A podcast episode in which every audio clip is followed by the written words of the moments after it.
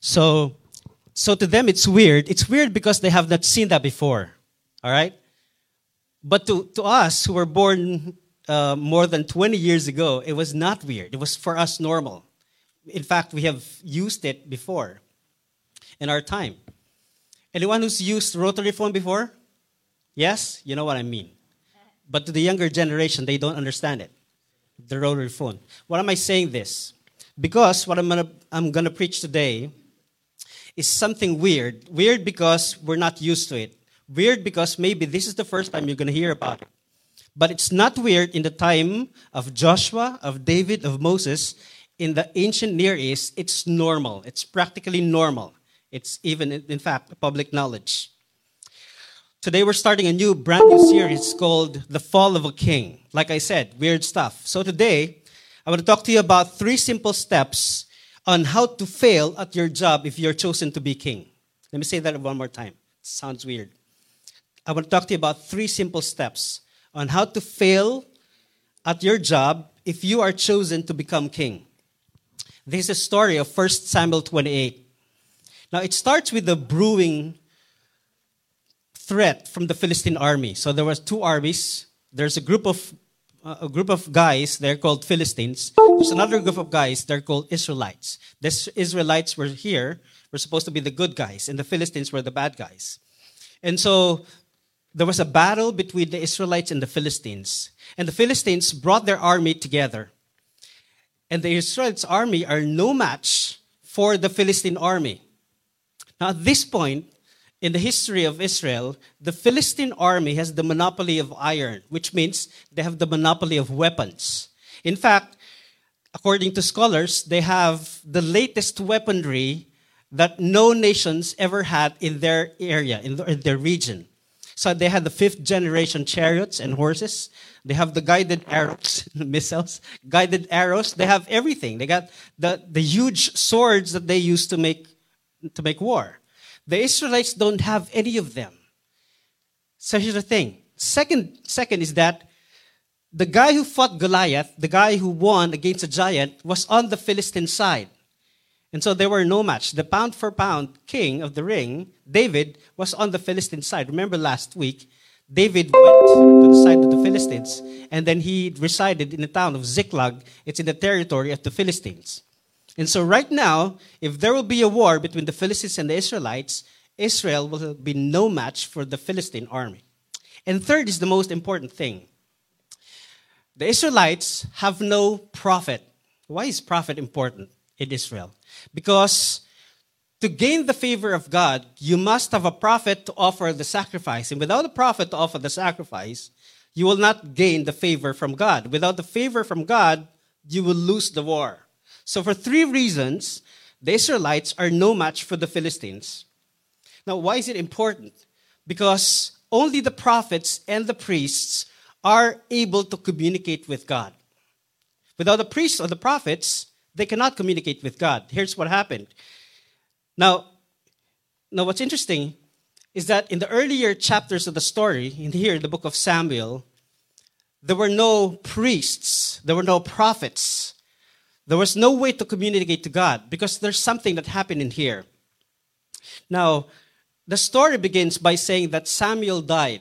Who's Samuel? Samuel was the prophet in Israel. He's the one who anointed Saul to become king. He's the one who crowned him king. And now he's dead. There's no one to communicate to God. There's no one to ask him favor. There's no one to make sure that they win the war. That's a big problem. So let's start with verse 6. 1 Samuel 28, verse 6. If you have your Bibles with you, you can follow along or you can follow along uh, with the verses on the screen. It says, When Saul inquired of the Lord, the Lord did not answer him either by dreams or by Urim or by the prophets. Now, this is interesting. When Saul went to see all the Philistine army, the Bible said his heart trembled. That's, the, another term for saying his blood pressure went off the roof. Okay, his heart trembled. He was terrified at the look of the Philistine army. In verse 6, it says, Saul tried to communicate with God. And the Lord did not answer him. Why so? Why did not the Lord answer him? And it's either by dreams or by Urim or by prophets. Interesting. What's an Urim? An Urim is a tool that the priests use to inquire of the Lord, and the answer is yes or no. Now, you find it in the Bible. Now, we have no time to extrapolate on this one, but there's this Urim. Now, another problem with that is that back in chapter 22, there's a story that Saul massacred all the 85 priests of the Lord, and therefore the Urim was lost. That's the reason why God does not answer Saul by the Urim, because there's no priest who will use the Urim, and the Urim was lost. Secondly, there were no prophets. Again, we said because Samuel just died. There's no way to communicate to God. Now, now here's a question. Why not just pray, Pastor? Why don't just Saul just pray to God and ask him for favor? That's true. We can pray. See, here's the thing. It doesn't work that way. Prayer is what we tell God. Prophecy it's what God tells us what to do. So in the Bible, they can pray. There's no problem about that. But if they want an answer from God, they needed a prophet or a priest to tell them God's answer. They needed a prophecy. And at this point, there are no priests, there are no prophets. But in the ancient world, besides the priests and the prophets, there are people who can tap in the spiritual world. They're called diviners and mediums. Now, I'm sure you've heard about this. These people, diviners and mediums, have the ability to tap into the spiritual world. And when we say the spiritual world, we're not talking about angels. We're talking about evil spirits and demons. It sound weird enough? Evil spirits and demons. There's no passage in the Bible that tells Christian that you can call on angels. We're not commanded or encouraged to talk to angels or pray to angels. Nothing. You will not find that in the Bible. Because we're not supposed to divine. Divine or divination means tapping into the spiritual world, communicating to the spirit world. In the spirit world, there are only two, two sets of guys the good guys and the bad guys. There are mediums and, and, and sorcerers or diviners that can tap into the spiritual world but the spirits they're tapping into are evil spirits and demons. Now, before I proceed to that, the Bible talks about them. The Bible calls divination to be an abomination. What is an abomination? Abomination is something that you should not even think about. Abomination. The reason, one of the reasons why God allowed the inhabitants of Canaan to be destroyed by the people of Israel is because of the practices of divination. Let me read to you Deuteronomy chapter 18, verses 9 through 13. Deuteronomy 18. It says, When you come into the land that the Lord your God is giving you, you shall not learn to follow the abominable practices of those nations. There shall not be found anyone who burns his son or his daughter as an offering. I mean, in the ancient world, people offer sacrifices to their gods by burning their sons or daughters. It's an abominable practice. Now, what I can tell you is that in West Africa, it's still happening today, secretly. It also says, There shall not be anyone who practice divination or tell fortunes or interpret omens or a sorcerer or a charmer or a medium or a necromancer or one who inquires of the dead. That's a necromancer, someone who inquires of the dead. For whoever does these things is an abomination to the Lord. And because of these abominations, the Lord your God is driving them out before you. I'm going to check in before we proceed. Is there anyone here who matches the one I read? No, okay. Just, just making sure. Okay. Divination is communication to the spirit world.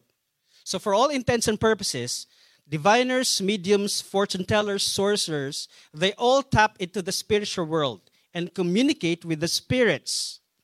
That means your friendly neighborhood fortune teller is not communicating to God. She's communicating to the spirit world.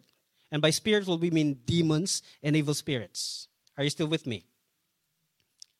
I know this is weird, but this is in the Bible.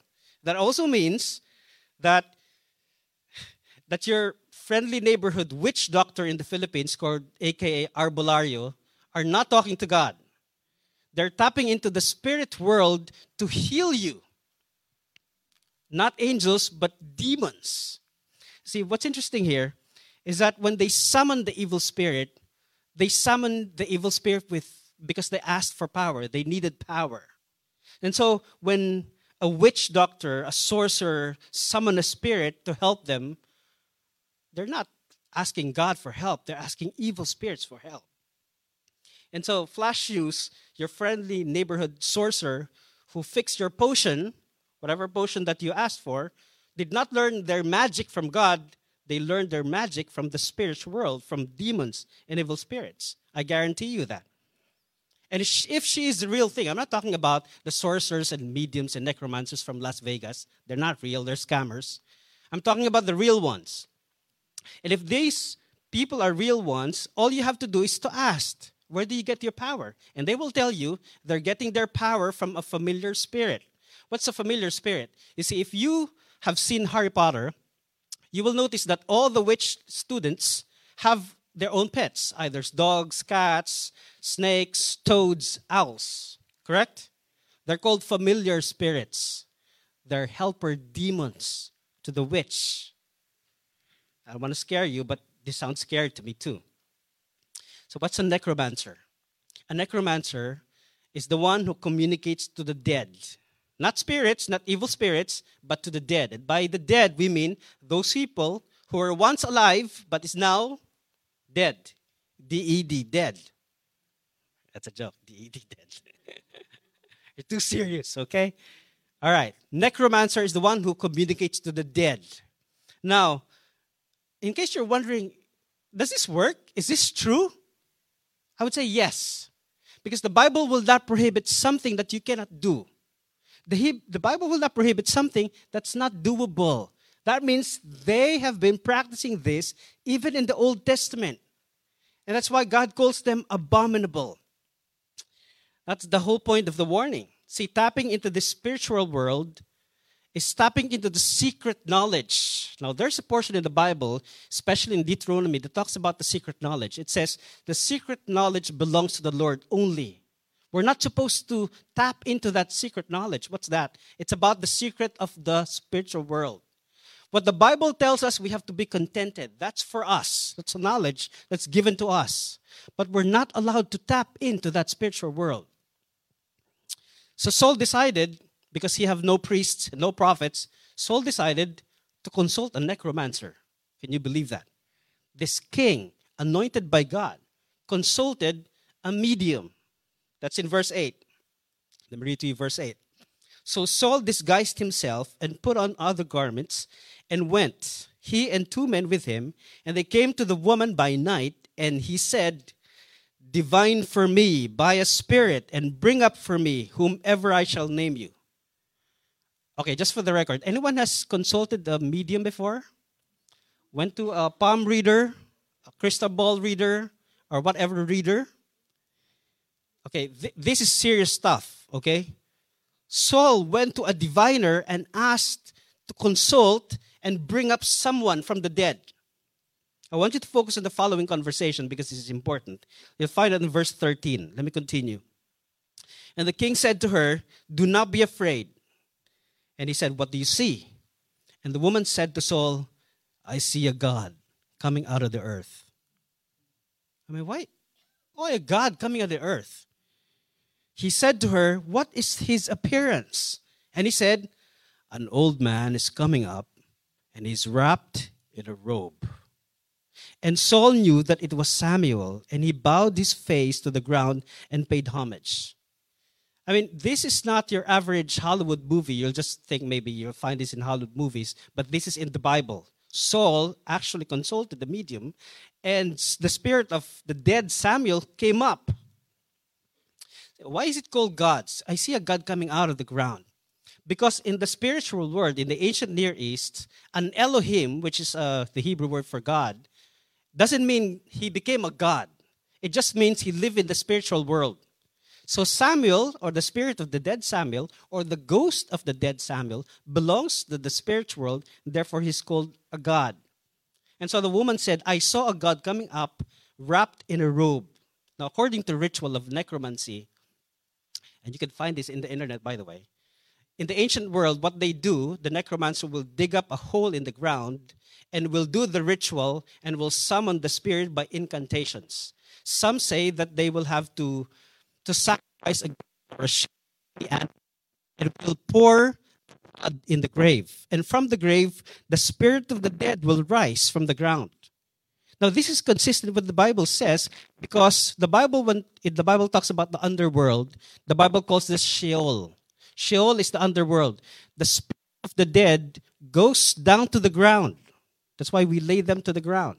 Here's what it says, chapter 2, verse 6. The Lord kills and brings to life. He brings down to Sheol and raises. Can I have another?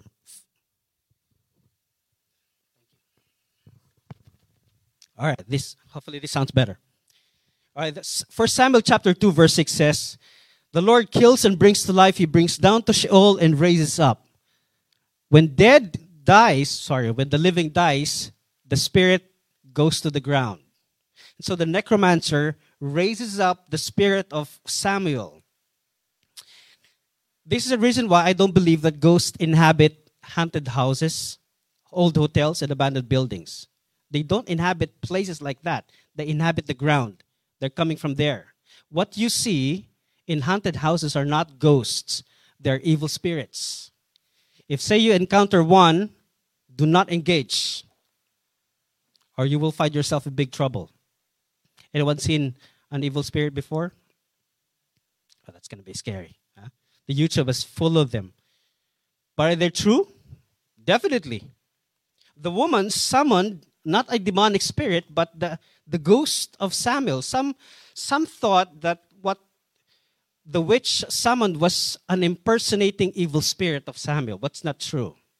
What, he, what she actually summoned was the spirit of Samuel because Saul recognized him. He was wearing a robe. This robe was, was very legendary because back in the earlier story of 1 Samuel, there was a time in chapter 15 that Samuel rejected Saul. And when he was going away, Saul grabbed this robe and it tore. So he knew the robe. He knew what Samuel looked like. And so the ghost of Samuel came up. What's interesting here is this idea is very similar to what happened to Jesus in the Mount of Transfiguration. Do you remember when Moses and Elijah showed up with Jesus and the disciples said, Let's build tents for them? I mean, they came from the dead also. The only difference is that when Moses and Elijah showed up with Jesus, they were happy. They were happy to see Jesus. When Samuel showed up, he was not happy. The first thing he said was, Why did you disturb me? Verse 16. And Samuel said, Why then do you ask me, since the Lord has turned from you and become your enemy? I mean, if there's any any other term that would define somebody, the worst would be the enemy of God. I mean, the devil would be for one, the first come to mind would be the enemy of God. Not a friend of God, enemy of God. Saul at this point has become the enemy of God. Can you imagine the anguish of being away, being cut off from the presence of God because you have become an enemy of God? That's what Samuel was saying. Verse 70 says, The Lord has done to you as spoke by me, for the Lord has torn the kingdom out of your hand and given it to your neighbor, David. Now, this is very clear. Because before, it was not very clear who will replace Saul. He just have a premonition it was David. Now it's clear Samuel is saying it's David. Because, here's the reason why you did not obey the voice of the Lord and did not carry out his fierce wrath against Amalek. Therefore, the Lord has done this thing to you this day. Now, in case you're wondering, what is Samuel talking about? What's this Amalek thing, business, talking about? See, back in chapter 15, God commanded Saul to destroy a certain group of people called the Amalek or the Amalekites. And Saul did. But the thing is, when he came back from the battle, he, he did not kill the king of the Amalek, it was a trophy for him. He didn't also kill the best of the sheep, the goats, and the oxen. What for? There are bribes. Now, I'd like to think about this very carefully because what Saul did was a direct disobedience from God. And I told you before at the very start, I'm going to tell you three steps on how to fail if you are chosen to become king.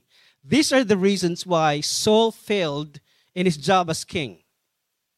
And I think Saul might have taken this lightly, which we cannot afford to, so we have to pay close attention to this.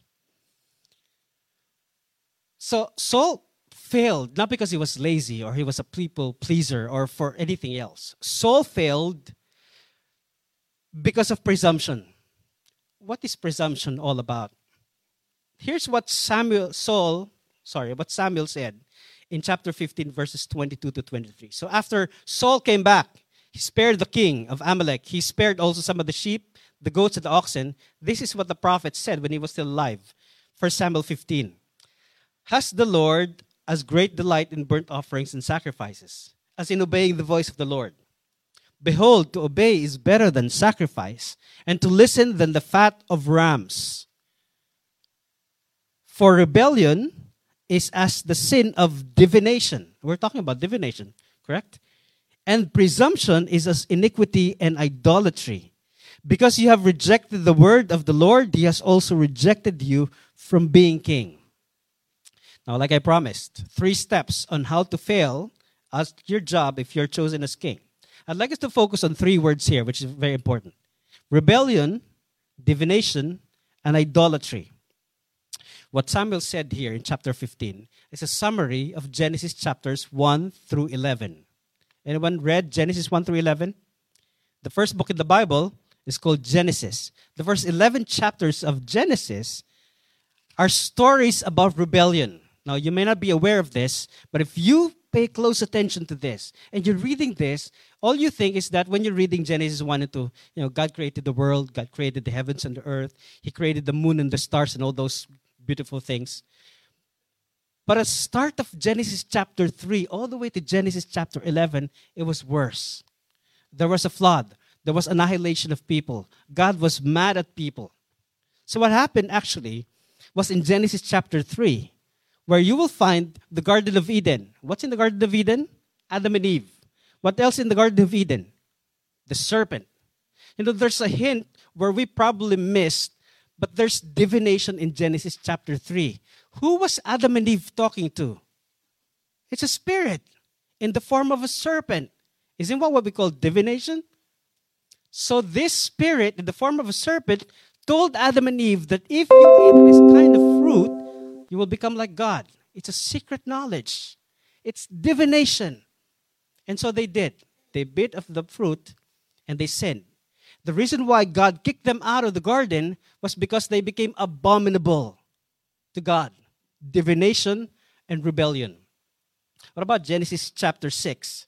Genesis chapter 6 is a very obscure passage that tells us that the sons of God, the heavenly beings, intermarried with the daughters of men, and they produced giants or Nephilim. Very interesting. Because the moment that the Israelites were about to enter the promised land in Numbers chapter 13, they sent spies, and the spies came back and they said there were giants in the land, full of giants. We cannot attack them, or else we will lose. This is also the reason why when Joshua conquered the land, he killed many giants. In fact, even David killed one of those. His name is Goliath. Did you know that Goliath had brothers? First Chronicles chapter 20, you will find that Goliath has three brothers. One of the brothers of Goliath has six fingers in both hands. Amazing. You'll find that. First Chronicles chapter 20, verses 4 to 8. Now stay with me because this is very important. Genesis chapter 3, only Adam and Eve rebelled against God. But in Genesis chapter 6, it was a rebellion in a grand scale. The sons of God rebelled by coming down, taking the form of human beings, and intermarrying human daughters. And also, the human daughters, mankind rebelled in a grand scale. Where am I getting this? So, there's this book in the Bible, if you're not um, aware, it's in the second last of the book at the very end. So the last book is Revelation. Before Revelation, there's Jude. Anyone heard about Jude? He's, he's one of the brothers of Jesus. He wrote a book, the shortest of the book because there's only one chapter. Okay, Jude wrote something about the rebellion that happened in Genesis chapter 6. Listen to this Jude chapter 1, verse 5 and 6. He said, Now I want to remind you, although you once fully knew it, that Jesus, who saved a people out of the land of Egypt, how did it happen? Jesus were not in Egypt. But it's a different story, okay? Who saved the people out of the land of Egypt, afterward destroyed those who did not believe. And watch this. And the angels who did not stay within their own position of authority, but left their proper dwelling, has kept in eternal chains under the gloomy darkness until the judgment of the great day. When did that happen? It happened in Genesis 6. When with these sons of God, with these heavenly beings, came down to earth and intermarried with the daughters of men. What Jude was talking about was Genesis 6. Where did he get this story? what in the world is this? He got the story from a much older book. It's called the Book of Enoch. Anyone heard about the Book of Enoch? All right, it's there. It's in the Pseudepigrapha.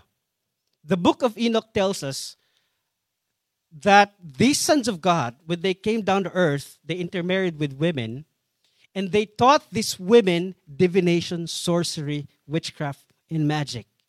This is the reason why the Bible calls this abominable. This is the reason why, right after Genesis 6, chapter 7, there was a flood. God decided to destroy the earth because rebellion multiplied, the abominable practices multiplied, evil multiplied in the grand scale. That's why there was a flood. Are you still with me? Is this interesting? Now, it did not stop there. Because in Genesis 11, there was another story the story of the tower. Now, we're not talking about the, the Tower of Pisa, okay? This is different. It's called Ziggurat. Let me show you the picture. The Ziggurat is the tower that was built in Mesopotamia. All right, this, this looks like a pyramid because it, it looks like a pyramid. On top of the Ziggurat is a, a small city. The idea is that the design of the pyramid or this Ziggurat is for God to reside on the top of the, the pyramid. This was their attempt to rebuild the Garden of Eden. Because we know in Genesis chapter 3, mankind was cast out of the Garden of Eden. So they want to bring back the Garden of Eden. They want to bring back God from heaven to earth. So the ziggurat is the meeting point of heaven and earth. It's the, it's the focal point of, of heaven and earth. God wants, they want God to come down to reside with men again. But the problem is that the sinister goal was to create actually a portal or a gateway so that God will come down, and in case there was another flood, they can come up to the top of the ziggurat and go to heaven directly to God. That was the goal of the ziggurat. Now, why do you think they built it in the middle of the desert? Because of the flood. They know that flood can come anytime. So they were afraid of it and they were trying to figure out how to escape that flood. So that's why in Genesis 11, God came down and scattered the nations by assigning them to the different sons of God. Again, Deuteronomy chapter 32, verse 8. If this is your first time to be hearing this, this sounds weird, but again, in the ancient world, this is normal. This is actually public knowledge. The sons of God in Genesis chapter 11 were assigned to rule the nations. So right now we have different nations, all members of the United Nations. But these nations were assigned different rulers or gods. See, the presidents and the ministers or the dictators were not really ruling these nations. There are spiritual forces who are ruling different nations today. And the Bible confirms that in Genesis chapter 11. Now, I want you to check this out. Because these rulers, the sons of God, the spiritual heavenly beings, became the gods and the idols of these nations. Deuteronomy chapter 32, verse 17. Moses was telling the people of Israelites, Israel, they say, he said, they sacrificed the demons that were no gods, Elohim, to gods they have never known, to new gods they have come recently, whom your fathers had never dreaded. What is Moses saying to the Israelites? The Israelites are going to the promised land and they will encounter different nations who have other gods. And if they don't destroy these people, the Israelites will come to love the other gods and they will worship other gods. One of the reasons why the first three commandments in the Ten Commandments talks about other gods, not making idols, not worshiping other gods. Because you see, gods are real. They're demons and spirits. So that means Genesis chapter 3, if you're still awake, Genesis chapter 3 to 11 are stories of rebellion. What, what Saul did in chapter 15 by sparing the Amalek king was a sample of these stories. He committed three simple mistakes rebellion, divination, and idolatry. Now, what happened here? See, Saul may be king, but he does not have the authority to spare the Amalek king. He may be king, but he's not in charge. God is. And so what, what did he do? He tried, he tried to change the rules. And what did he do? He spared some sheep, oxen, and donkeys, and, uh, and goats, rather. What, what, what are they for? They're offerings. What are offerings for? It's called divination. So what Saul actually intended was, because he knew that he was guilty, spare the Amalek king, he wants to bribe God of animal sacrifices. It's called divination. Why is it called divination? Because he's not allowed to offer sacrifices. In the Old Testament, only priests and prophets are allowed to offer sacrifices. If you are not a priest or prophet, and if you offer that God, it's called divination. It's a sin. And Saul actually did that in chapter 13. There was a war, and Samuel said, Wait for me, I will offer the divination to God, I will offer the sacrifices. But Samuel did not come on time. And Saul was agitated, so he offered the sacrifice. And Samuel came at the nick, in the nick of time and he said, Why'd you do this? Because of this, the Lord has rejected you.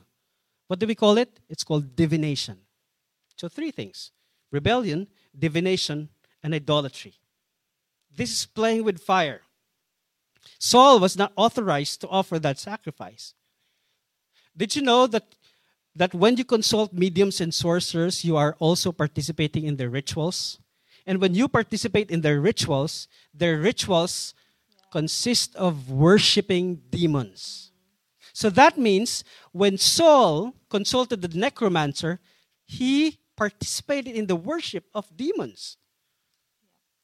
So he committed three mistakes rebellion, divination, idolatry. Everything is coming together. Leviticus chapter 20, verse 6. What does God say about this? Leviticus 26, it says, If a person turns to mediums and necromancers, whoring after them, I will set my face against that person and will cut him off from among his people. Now, this tells you how God is really serious about this. He's not just talking about to Israelites, he's talking also to us because this applies to us right now in here. He said, Consecrate yourselves, therefore, and be holy, for I am the Lord your God. What does the Bible say about God? God is a holy God. We're not allowed to tap into the spiritual world because this is abominable to God. You see, Saul found three ways to fail at his job rebellion, divination, and idolatry. But did you know that you can also commit the mistakes of Saul by committing these same things? And it all starts with presumption. It starts with presumption that you are in charge, presumption that you are in charge of your life, of your time, of your resources, of your skills.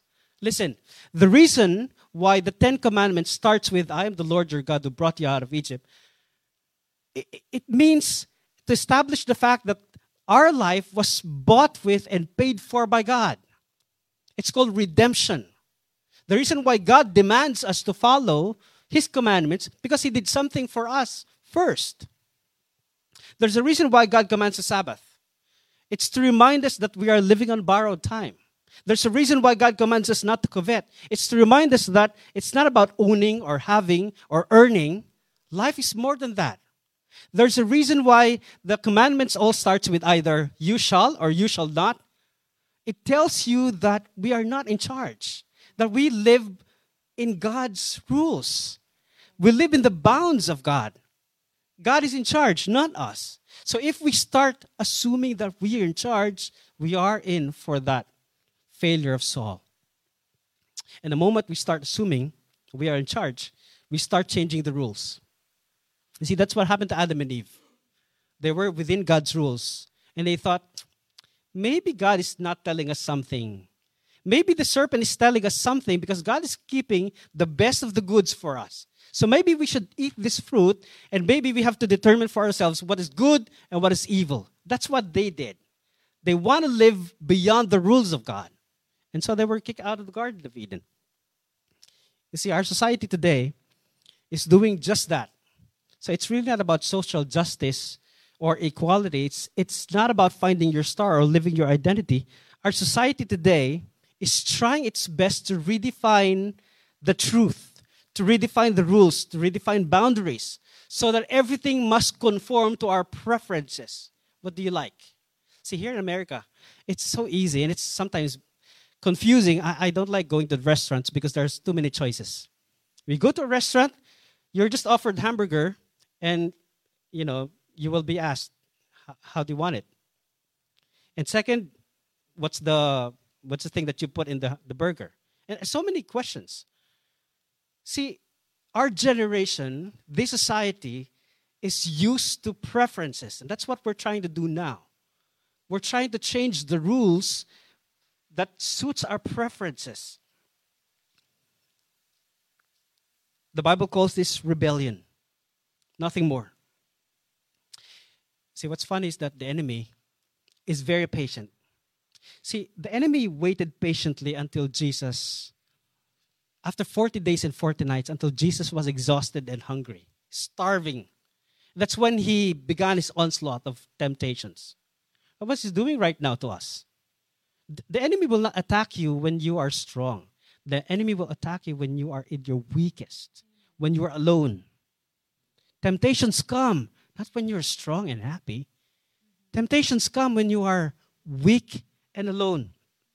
You see, the snake in the garden did not appear scary to Eve. It talked to Eve, it was innocent, it was soft spoken, it was convincing. Did you know that you can become God? Did you know that you can make this much money? Did you know that if you do this, you're just fine? Nothing's going to happen to you? Did you know? See, the enemy starts with did you know? He's, not going to tell you the truth. He's going to make he's going to deceive you. Because that's his job. And it keeps you fixated on the colorful things, the things that don't really matter, the things that you don't need. See, people today are so enamored and fixated by so many colorful things, new things. Ah, Black Friday, new things. Right? Amazon Day, Prime Day. I mean, this is, I mean, if we if we really keep our, our focus on the things that matter, we will not be fixated on these things. See, the enemy gives excuses to us.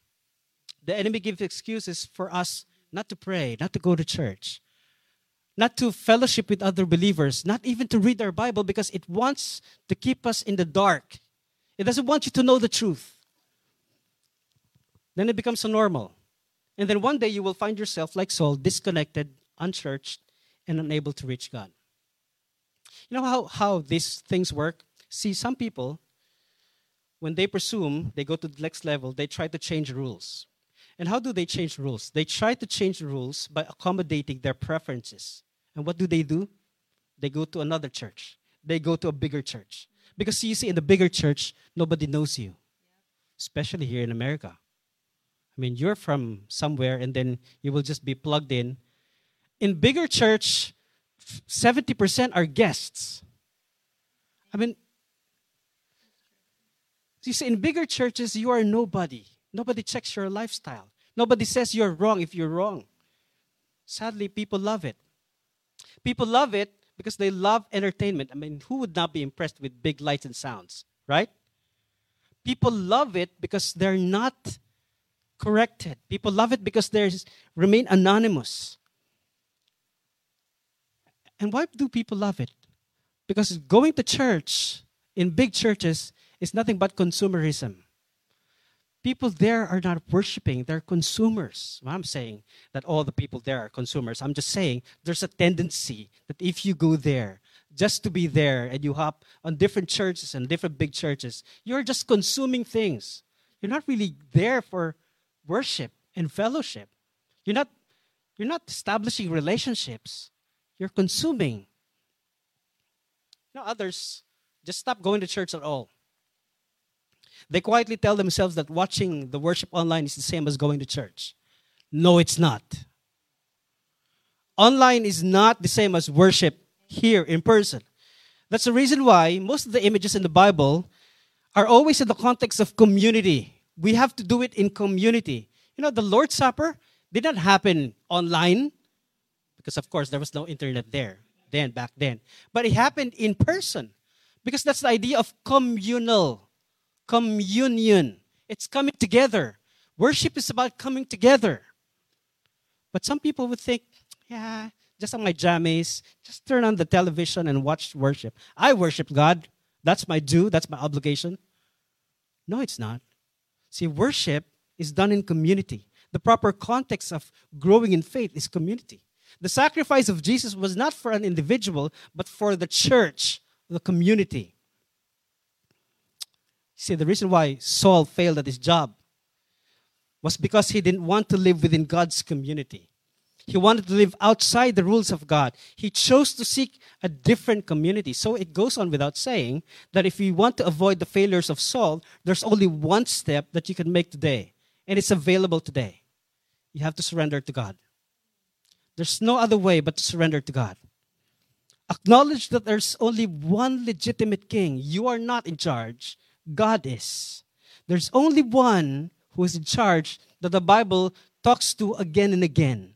His name is Jesus Christ. I want to pray for you today. If God is talking to you in a personal way, I'd like to pray for you. Bow your heads and close your eyes. Heavenly Father, thank you for your word. Thank you for the story of Saul. Even though he's a bad example of someone who failed his job, but we know we can learn from his mistakes. Father, I pray for anyone who's sitting here listening to this preaching. I pray that your Holy Spirit will convict us of our, of our sin. Father, I pray that your Holy Spirit be the one to inspire us and encourage us. If we have consulted any, any medium or sorcerer or witch in the past, Father, would you forgive us? Now that we know that's an abominable practice, Father, I pray that you will cleanse us, make us presentable to you, cleanse us, so we are presentable as we worship you. Father, we pray that as your Holy Spirit come, I pray that you will cleanse our hearts, cleanse our minds, cleanse those, cleanse even the, the nooks and cranny of our being. We ask for your blood blood that totally cleanses the sin.